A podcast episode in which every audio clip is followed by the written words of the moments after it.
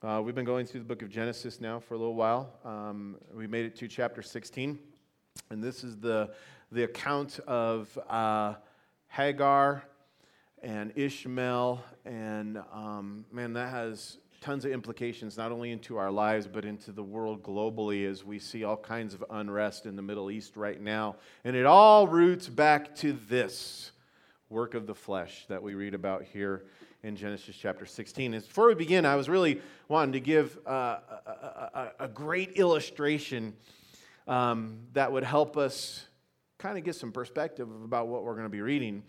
And um, really, I wanted to uh, give an illustration or a good story about someone else or something else other than myself. But as I began to pray about it and think about it, um, to my own shame, the best stories that kind of fit what we're reading about here with Abraham and, and Sarai and, and Ishmael and Hagar and all these things that, that tie together, the best stories that I have are ones about myself. And um, with that being said, I have to confess that I really hate to wait. I hate waiting. And because of this, um, I've done things and I've said things in my impatience that I have later regretted. Anybody relate to that? Yeah? That's for my own comfort. and um, I know that this hating wait is something, uh, or hating to wait on someone or something is something that all of us don't like. As a matter of fact, I began to think about it, and you know, I've never heard anyone ever say, I sure wish this line could just be a little bit longer. Or, or, or say, I wish we had just a few more red lights in this town right? Anybody here ever wished that? Something wrong with you, I'm telling you, if that's the case. And, and if I'm to be completely honest with you, I, I, I kind of mentioned that because the greatest place of frustration for me in regards to waiting has to be while I'm driving.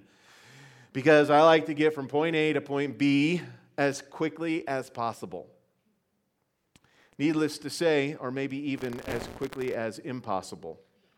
But needless to say, I really struggle with being patient when I'm at a stoplight, particularly a stoplight where the line is so long. Do you guys ever experienced this? Especially in the summertime around here, where the line's so long that it prevents me from making it through the intersection when the light finally turns green, right? And then you got to wait there for a second time, a second cycle of the lights before you can make it through the intersection. I tell you what, that just even thinking about it just causes me, oh, I oh, just and I just picture myself there. I just, it's a pray for me, please. And and don't pray that I just pray that God delivers me. I don't want more practice in this area. but there are other areas of waiting that I do struggle with in addition to just being struck or stuck at stoplights. That's not, that's not the only area. But I, spe- I specifically mentioned this to you because there's an example I have for you, an example that I was faced with that was exactly this type of situation just last week when I was in Pueblo. And it happened while I was exiting I 25 and trying to get onto Highway 50 in order to come back to Cañon City. And when I exited I 25, the traffic was backed all the way up the exit ramp and it wasn't moving. Unfortunately, and I say unfortunately because what I could see is I could see, even though I could see that the traffic wasn't moving, um, I could see the lights. I could see, I couldn't see the reason for why the traffic wasn't moving, but I could see the lights and they just kept cycling green to red. Nobody moves. Green to red. Nobody moves. Furthermore, I could see the traffic on Highway 50 and they were being allowed through the intersection even though the light was green for the line that I was in. How unfair is that, right? And it's like, will you go? And, you know, I finally concluded that there must be some kind of an accident, right? Holding up my line of traffic. And, and, and so as I sat there trying to work through my, my frustration and trying to be holy, right? A man of God, I, I was telling myself that you know, at least I'm not an accident and I can, I can pray for the persons who are down there. And, and that's right. And, and not only that, I was telling myself, this is really a good opportunity for you, Sean, to be able to, pay, to, to, to wait patiently and grow in this area of your life that you know to be weak. Well, after what seemed to be two hours or so of waiting, which was probably really only five minutes, I had had enough. And so I took, I looked for an opportunity to leave the line that I was now kind of boxed in. There, there, I was like, okay, maybe I could drive down the medium on the side. And I started thinking, well, the only thing I could really conclude is that I needed to cross the grass field medium back onto I 25 and make my way down to Eagle Ridge exit and travel another way home. And you know what? This is what I did. However, as I drove through the grass, bounced back onto I 25, exited off the next off ramp there at Eagle Ridge, you know what? I was met once again with a line, a long line of traffic that was sitting at the red light. And even though this line was moving, it was moving at a snail's pace. It must have taken seriously like four cycles of the light to get through the intersection. Needless to say, when um, when I finally made it through intersection, my hopes of open roads and green traffic lights all the way home were immediately crushed by, again, slow moving traffic and at least a 30 more or so traffic lights, which were all red as I tried to navigate my way back to Highway 50. Needless to say, this quote unquote time saving detour that I put myself on was a disaster. And when I was finally able to make it to Highway 50, I concluded that it would have been much quicker if I'd have just sat in the line that I had first was in and waited patiently. Now, when it comes to detours, there are those, like I just described, that we impose on ourselves, self imposed detours, where we choose to go in a way that seems right to us, in a way that appears to be able to get us from the place we want to go to the place that we need to go or whatever more easily or more quickly. But then there are, the, there are other detours, detours that um, others want to impose on us. In fact, a few years back, I took my family to Yellowstone National Park. That's when we had a minivan. And we borrowed Keith and Sandy Nordell's tent trailer. Thank you for that, by the way. That, that, was, that was wonderful once we finally got there. Um, but along the way, on like the back roads of Wyoming, because they're all back roads in Wyoming, we were driving, we ran into some road construction. And there was already a problem with my van. It had some air suspension on it that decided it wasn't working, so I had this tent trailer and uh, no air suspension. So it was already kind of sagging in the rear, the van was. Plus, we were loaded with like six people and all of our stuff. You know how it is. Picture Jed Clampett, you know, traveling down the road through the back roads of, of Wyoming. Well, that was us. Well, we come to this construction, this road construction, and we're detoured. You know, first of all, it's real slow. You get stopped, and so that's that's already, you know me, that's a frustration. I'm waiting there. And then we, we get detoured onto this makeshift construction road that was just horrible. It was filled with such large potholes that you you you actually kind of disappeared in them. And it was one of those road construction things. And the reason we had to wait is because you had a pilot car, right? You had a pilot car you had to wait to navigate you through. And, and, and so he's trying to take us around these big old huge potholes. Well, I need to say my van is bottoming out over and over again on this detour to the point that the undercarriage hit so much that it literally began to tear the tow hitch off of the bottom of my van.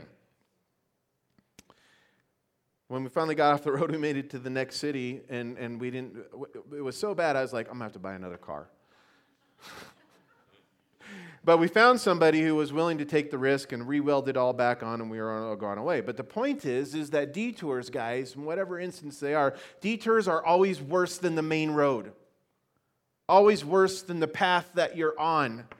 And this is also true in regards to spiritual kinds of things. And any kind of detour that takes us away from or out of the plan of the will of God is always worse.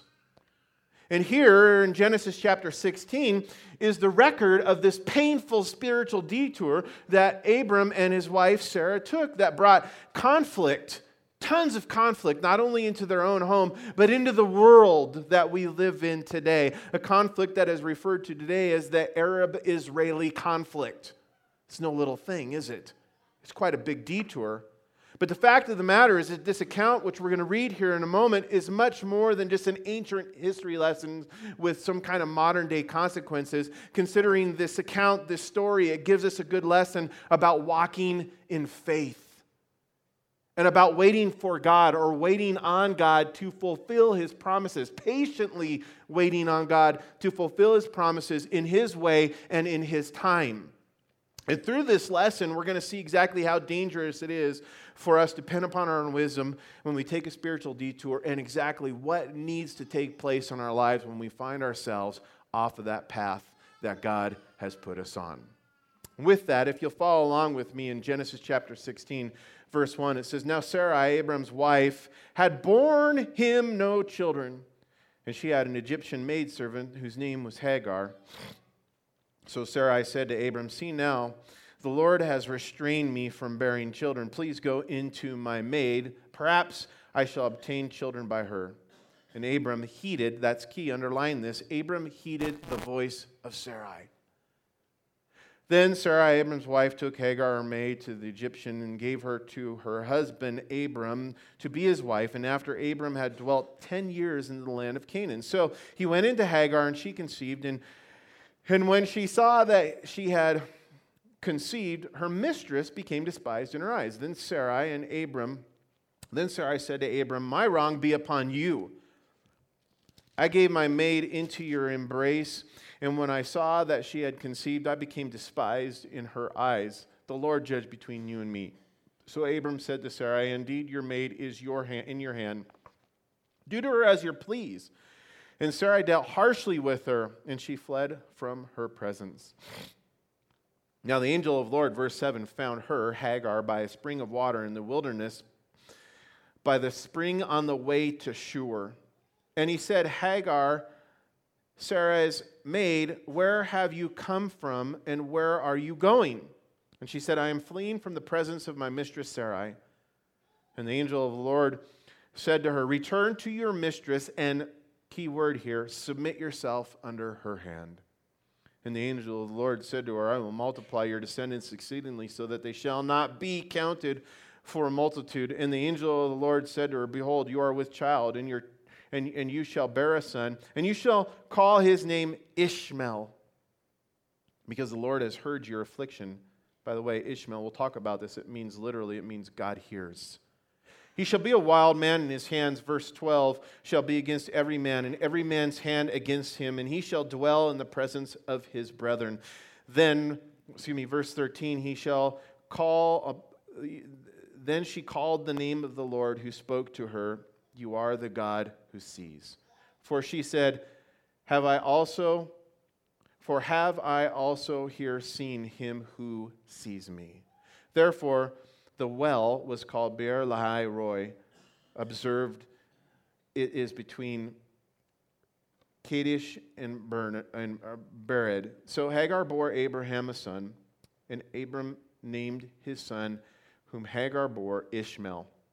Abram or Abram, was 86 years old when Hagar bore Ishmael to Abram. Father, we want to hear from you. We need to hear from you. And we know, God, that when you speak to us through your word, it is you who have, who have counted these things because you have um, the desire to, to speak to us through them. So, Lord, we pray, God, that you would do that this morning. Empower me by your Spirit, Lord. We trust in you, God, to now speak to our hearts and our minds, to each person and at each place where we're at. In Jesus' name we pray. Amen. All right, guys, if you jump back to the beginning of this chapter, as we look back to the first four verses, I want to point out that in the first four verses, we read here what Abraham and Sarai saw as the problem. That's always the starting point, whether it's, whether it's you're in the line of traffic like me and you're waiting there and you're looking and you're seeing things. We look at our lives and we, we assess things and we go, when, when, when, we, when, we, when we move beyond or out of the will of God, we, we look at things with our own eyes, right? Not by faith, but by our own eyes, and we see a problem. That's where it began. Abraham and Abram and, and Sarai saw a problem. Now, was this a problem for God? There's no problem for God. God had made a promise, and we're going to talk about this, but Abram and Sarai, specifically Sarai in this thing, she saw a problem, and it was the fact that Sarai had bore Abram no children. And when we're told about the detour that they took an attempt to give Abram an heir by taking Hagar, the Egyptian maidservant, as his wife, in light of this, it's worth noting how they then stumbled in their faith and got to this place. To begin with, we know from verse 16 that Abram, it says, was now 86 years old when he, um, or excuse me, he was now 86 years old. And when God had first come to Abram and, and initially called to him to come out of the land of the Chaldeans, right, to a land that God was going to take him to, a land that he did not know, he was 75 years old at that time. And at that time, when God had called Abram into that land, to the promised land, to leave behind the land of his fathers, we know that God also made several other promises to Abram. One of these promises was for an heir. And he said that from the heir that God would bring forth from Abram, that he would give many descendants and raise up a mighty nation. In light of this, we can see that Abram, first of all, the thing to see is that Abram been walking God with, for, with God now for 11 years. 11 years with the Lord. And from our study through the last four chapters, as we've been looking at the life of Abram, and seeing God calling to him and walking to him with him and all, all these things, we've seen that Abram has learned some valuable lessons about faith, and he's also learned a lot about God, this God who's called him out, whom he had chosen to follow, whom Abram had chosen to follow. However, we also see that these 11 years of walking in faith with God was also a time of waiting. It was also a time of waiting. These 11 years on God was a time of waiting of the fulfillment of the promises that God had made. And I don't know about you, but 11 years, at least in my perspective of things, is a long time. It's a long time. And we know from last week's study that Abram had already wavered in his faith as he had waited. Remember, there was, he was afraid he was going to die, and, he, and God had made this promise his son, and there was no heir at, at this point. The only heir that Abram said he had was, was a, a man from Damascus, Eleazar, a servant in his house, someone whom he had appointed in his own fear, not trusting for God to do the work. He'd already stumbled in his faith. But as we look at all of this and relate it to our own times of waiting on God, or waiting on God's plans to come to pass in our lives, we need to remember Hebrews chapter 6, verse 12, guys. Because in Hebrews chapter 6, verse 12, it tells us that we should exercise our faith with patience in order to inherit the promises of God. You know, one of the things we were at a conference this last week, and, and um, it was in Aurora, and one of the things that um, was brought up in a time of, of worship and seeking the Lord was there was a question asked Does anybody doubt that the Lord's coming? Is anybody beginning to doubt the Lord's return? And guys, this was a group of pastoral leaders, of people in leadership ministry, and there were people who confessed and said, We're doubting. We see the things that are going on around us, and we're going, Where is the Lord? And the Bible tells us to not, to not doubt the Lord's return. To not count God's promise of return as a slack promise, as some do, or as some will in the end days. And I, I, point that out because even in our, our own living hope of knowing that the Lord's coming back and He's going to take us to be with Him someday, we have to do that with patience in order to inherit the promises of God. The promise, much less all the other promises that God makes to us. And the fact of the matter is, is God has, as we look at this and consider this, we must keep in mind that God has a perfect timetable for everything that He wants to do. I love that because when you study out Scripture from the very beginning all the way to the very end, you see that God's just not willy nilly about what He does. He's calculated, He's organized, He has a plan, He's a God of order. And He being all powerful, all knowing, and all present, and being that God who we love and serve and know, He has a plan, not only for our lives, but for the whole world. A plan. A plan. And his plan is calculated in according to a time frame that he set forth. I love it in the book of Esther when, when, when Esther's uncle says, you know what, and he's encouraging her to, to, to go and do what God's calling her to do. He said, you know what, what do you know? Well, we don't know. Maybe God's appointed us for such a time as this. And we know that to be true. And God has a timetable for everything that He wants to do, not only in the world that we're living in, but in your guys' lives and in my life individually. And pur- there's a purpose, there's a time frame that God's working. Why? Because He has a plan. He has a plan. And when we consider God's time for the birth of Isaac, The son, the heir, the son of promise, we need to keep in mind that this future heir of Abram was part of God's great plan of salvation, God's great plan of redemption for all the earth, because through this line the Messiah would come. However, as Sarah waited for God to provide an heir, we see that she became impatient. She saw a problem. Stoplight was red, nothing was moving. And in light of all this, it's important to understand that when God gives us a problem, there's often a space of time before the fulfillment of that promise was, comes to pass. And I'm going to answer the reason for why in a minute. You see, understand that when God gives a promise, there's often a space of time before the fulfillment of that promise comes to pass. Another thing I hate waiting for is for vacations. I don't know about you guys, it's like you plan a trip and it's like, man, that last month, just go slow, two weeks, three weeks, you know, it's finally counting down. It's like, I almost just don't even want to know. I just want to be like, okay, we're leaving today. Someone just plan it all and then tell me so I don't have that waiting part of it. But but but God has a plan and a purpose for all that. Now, as we look at Abram, Abram, who is now 86, we know that it has already been 11 years of waiting. We think that might be long. If we jump ahead to verse 20 or to chapter 21, where it finally does account the birth of Isaac to us, we see that it would be an additional 14 years before the birth of Isaac. That made him 100 years old. 100 years old before Sarah would conceive and give birth to Isaac. Now, the question that all of us are probably wondering, that I already kind of, kind of alluded to, is why would God wait? Why would God wait 25 years to may I say it like this make good on a promise that he had made.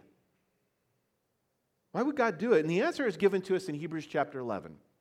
In Hebrews chapter 11, verses 11 and 12, it tells us, it says that from Abram, it says, from Abram, who was as good as dead. If you're 100 years old, you, you're about as good as dead in lots of ways, right? But especially in the ability to be able to make your wife conceive. It says, but it says, yet in Hebrews chapter 11, verses 11 and 12, the answer for why it says, it says, from Abram, who was as good as dead, God brought forth a son of promise, and the descendants is as numerous as the stars in the sky. In other words, we see that as God was waiting, he was waiting for the time when it would be impossible for Abram and Sarai to naturally conceive in their own. And God did this so that he alone would get the glory. That's what it says there. So that, so that it would be Abram and Sarah would be almost, they would be completely taken out of the equation. And the Apostle Paul, writing about faith in Romans chapter 4, verse 20, tells us it says this as we look at how this applies to our own lives. He says, What is truly done by faith is done for the glory of God and not for the praise of men. What is truly done by faith is done for the glory of God and not for the praise of men.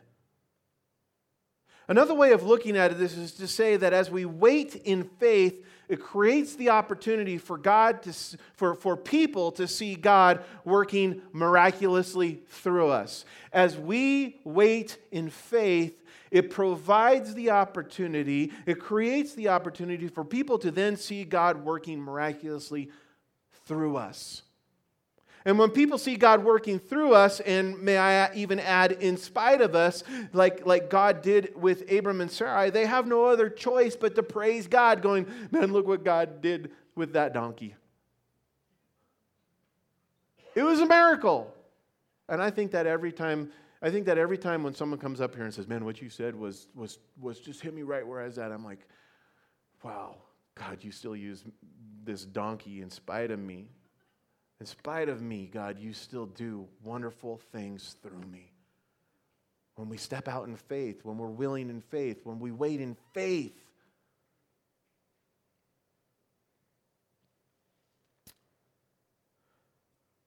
Furthermore, these times of waiting, guys, these times of waiting in faith are designed by God to not only do a work through us, but to do a work in us. Do you see that? Why? Why does God call us to wait in faith? Patiently, because God then can do the work through us, but He also then does the work in us. Meaning, it's God's way of providing the opportunity for us to exercise our faith. And this is one of the ways that God then builds up our faith. Who wants to have a greater faith? Come on, who wants to have greater faith? I know you know it's kind of a trick question because you know the answer is then God's going to give you opportunity, right? Am I dying? I'm burning these batteries right up. Okay, we'll see if we can make it. Um, yeah, I mean, I want to have greater faith, but you know, it's like lifting weights. You know, I want to, I want to get ripped, bigger, stronger. You want to be stronger in your faith. You want to be more defined in your faith. You want to have greater faith. It means that you're going to have to exercise. You're going to have to wait patiently as God does the work in you. And, and it's through, but here's the thing it's through waiting patiently that we then draw near to God. Because as you're waiting patiently and not acting on your own, taking the, the, the, detour and hopping the grass medium and bouncing back onto another road, only to be greater detoured or to find a road that's not as good as the one that God would have you on, when you do this, you know what? You're going somewhere other than God. But when you're waiting patiently as God's working in you, it's because you're drawing near to God. You're drawing near to God. And we're doing that in order to receive the peace, right? Not only the peace, but the assurance that God's going to tell me everything's going to be okay in spite of what I'm able to see with my eyes. Walking by faith, not by sight. Remember in James chapter 1, verses 2 through 4, it says, My brethren, count it all joy when you get to go on vacation when you fall into various trials. Why? Because it's the knowing then that the testing of your faith through that produces patience. But let patience have its perfect work in you that you may be perfect and complete, lacking nothing. Unfortunately, as was the case with Abram, we also stumble in our faith. Why? Because our flesh is weak. And in our weakness, what happens is we begin to listen to our own words or to the words of others rather than to the words of God, where the Bible says faith comes from, right? This is exactly what we're told in Romans chapter 10, verse 17. It says, faith comes by hearing, and hearing of the Word of God. And back in chapter 14, when we were reading about Abraham originally stumbling in faith in this area, we know that he eventually began to listen to God and he exercised faith. And we're told that they then, as he exercised faith, hearing God, hearing the word of God, he believed what the Lord said and it was accounted to him as righteousness. That's what we studied last week in chapter 15. But here in verse 2, it tells us that Abraham did something different with his ears. What did he do? It tells us that he then heeded the voice of his wife. In other words, he turned his ears away from the words of God, where faith comes from, and, and is built to listening to the words of his wife. And when he did so, he stumbled in his faith. And he began, here's the other thing, he began to walk in his flesh. When you stumble in faith, you're going to walk in your flesh. And so in verses 3 and 4, if you look here with me in verses verses 3 and 4 of, of chapter 16, it tells us that Abram took Hagar as his wife and she conceived, but this was a work of the flesh, not a work of God. And one of the greatest evidences of this is that it did not produce joy and peace, did it? The outcome wasn't joy and peace. On the contrary, this work of Abraham's flesh brought forth jealousy and envy and division, and it caused Hagar to despise Sarah, her mistress, and it caused Sarai to treat Hagar harshly. Yet this situation is a classic example of what we read in, in Galatians chapter 6, verses 7 through 8, which says, Do not be deceived. God is not mocked. For whatever a man sows, that he will also reap. For he also sows to his flesh will of the flesh reap corruption. In light of this, we need to see that there are clear evidences, guys. This is, I'm going to bring it all together. So if you're taking notes, here it comes. We need to see that there are clear evidences in our lives, specifically when we are walking by faith and not by sight. Look for these road signs as you're traveling down the road to assure you that you're walking by faith. To begin with, when we're walking by faith, Guys, there's a willingness, a wantedness, a wantingness to wait on God. When you're walking by faith, there's a willingness to, walk, to wait on God. Additionally, when we're walking by faith, we're only concerned for the glory and the praise of God. Self is out of the equation. What does God want?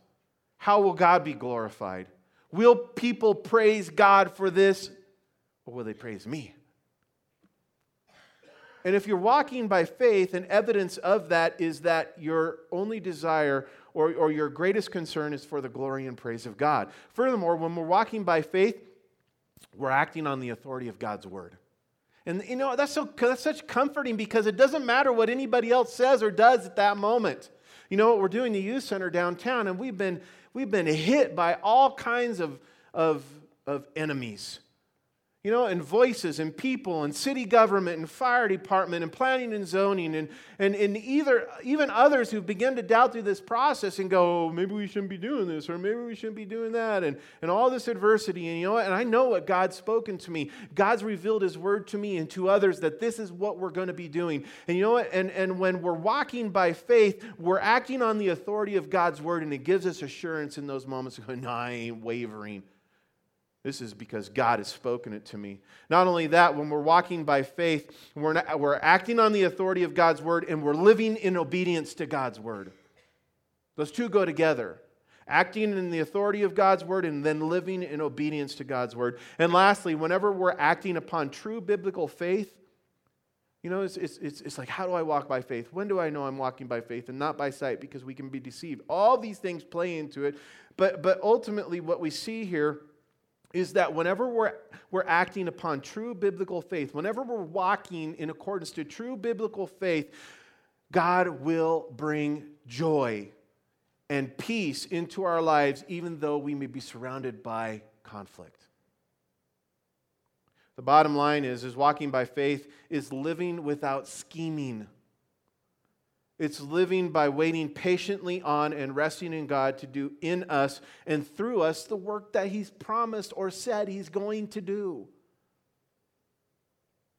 Now, as we continue on and we kind of pick up maybe vice verses 5 and 6 here, if you want to look to these things, I want to point out that this thing that Sarai had done by offering Hagar to, to Abram, that was a normal thing back in that day. It was a common practice to do that if you had a wife who could not give you a child, it was common to take another wife. It wasn't, this doesn't mean it was uh, uh, permissible by God, it was just a common practice of the day. Just like there's lots of common practices in our world, in our society today, that God by no means says is okay. However, in other words, as we see this, we have to look at it in a spiritual light and go, what they did was in accordance to man's wisdom, not God's wisdom. And it's clear that God did not approve or accept this when we read, if you look to verse 8, that when the angel of the Lord did appear to Hagar after she had fled into the wilderness, he refers to her as Sarah's maid and not as Abram's wife. Likewise, once Sarah and Abram had reaped what they had sown, it's evident to them, um, it was evident to them that what they had done was not according to God's will. Do you ever have those moments afterwards? Like, oh, why did I do that? Why did I do that? Because you're reaping what you've sown. And this is why Sarai spoke to Abram in verse 5 and said, My wrong be upon you. Now, she wasn't like, It's all your fault. You know, my wrong be upon you. It, it wasn't that way. And, and also the same true when she said, Let the, the Lord judge between you. In other words, Sarai was seeing the fruit of what their actions had brought forth and was saying to Abraham, What we've done is wrong, and we both know it. That's what she was saying. What we've done is wrong, and we both know it. And she was saying, equally, we're both at fault. We're both at fault. Now, because we know that it was wrong to have more than one wife, our first response may be look at the words of Sarai that she spoke and only connect them to the moral issue of Abraham having physical relations with Hagar. However, we got to look to the root of everything that's being talked about here. And the root of the immoral act, okay, the root of the immoral act was what? It was unbelief, right? And more than likely, the sin of unbelief is what Sarai was referring to when she said in verse 5, Let my wrong also be on you. And the point is, is, is they were both to blame for what they had done and for what they had been produced in their flesh as it was a result of unbelief. And God always wants to get to the heart of the problem, the root of the problem. You know, we're so, we're so, our tendency is to look outward at the little things that are going on and never look at why we do this. The sin of unbelief. And you know, and this reveals another practical lesson in that, that what is produced by our flesh in our own strength or by our own wisdom, it cannot and be mixed together. It cannot and, and it will not. It's like oil and water. It cannot and will not ever be mixed together with the works of God. What we do in our own strength, what we do in our own wisdom, what we do uh, in our flesh cannot be mixed together, will not mix together with the, with the works of God. In fact, this becomes very clear to us when we reach chapter 17, where God makes known to Abram that Ishmael was not going to be accepted as an heir. In fact, in verse 18 of chapter 17, Abraham really struggled with this, and he even cried out to God for his son, for his child, his work of the flesh to be accepted by God, saying, Oh God, that Ishmael might live before you. The point is, is we can take the things that our flesh desires, which are not of God, and we can deceive ourselves into thinking that it's some kind of a blessing when it's clearly a curse and go, oh God, may this just live before you. May this just be accepted to you. And God goes, no way. This is not good. It doesn't mix together with what my plan is for your life, in your life, or through your life. It needs to go. But we must remember Romans chapter 14, verse 23, which says, Everything that does not come from faith is sin. It's that clear, guys. In other words, the promises of God do not mix together with our self efforts. And neither do the works of the flesh mix with faith. And you know what? I've got to wrap it up with this. Dang it, anyway. I have so much more. We're going we're gonna have to wrap it up with this because let me, let me say this again. The promise of, promises of God, I don't care which one it is. Think about a promise that God's made to you promise of salvation, personal promises in your own life. Think about these promises, the promises that are filtered throughout all of Scripture that we can claim as the sons and daughters of God. Whatever it is, the practical lesson for us is that the promises of God do not mix with our self efforts, and neither do the works of our flesh mix together with faith. And, and I point that out because this practical lesson that we've been studying for our daily living is confirmed through its spiritual representation in Ishmael and in Isaac.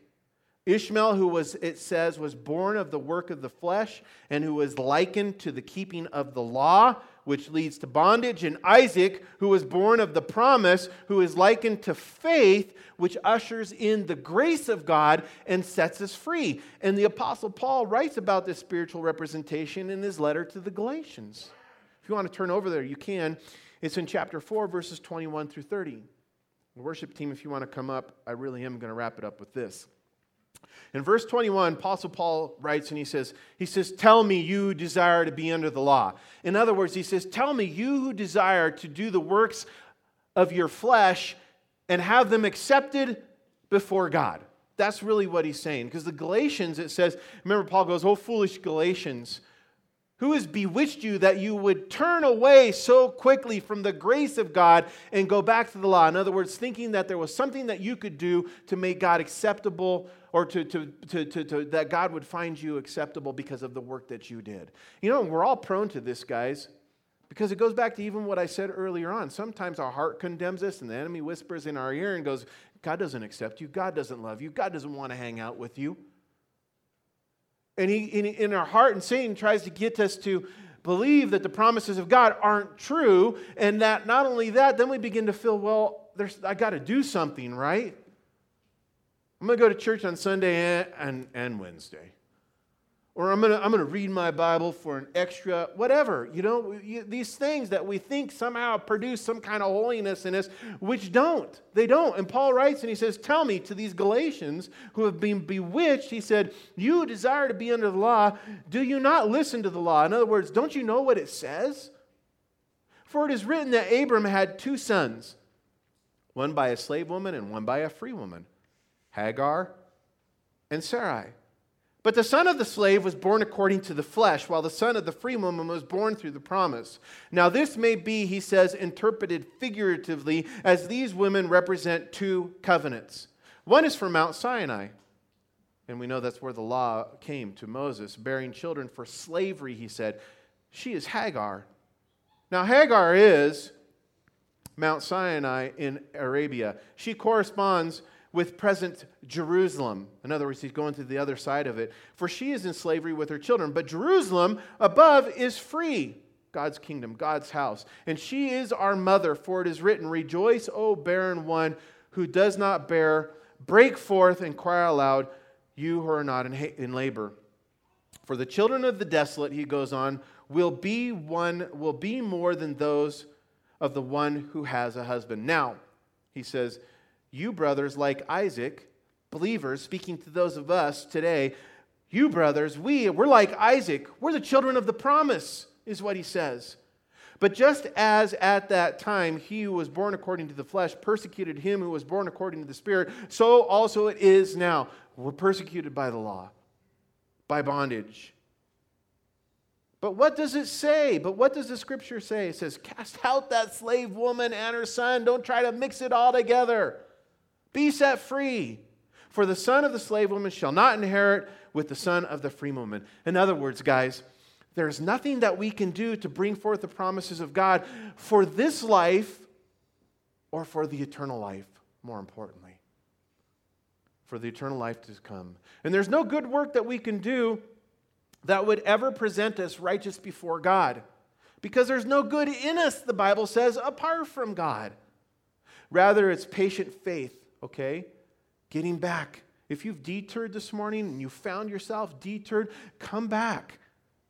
It's patient faith, it says, in Jesus alone that opens the door for the work of God, that brings into our lives the grace, the mercy, and the forgiveness of God that brings and gives eternal life. Patient faith. Patient faith. And the one thing that brings our faith and patiently waiting on God, the works of God together, is our submission to God.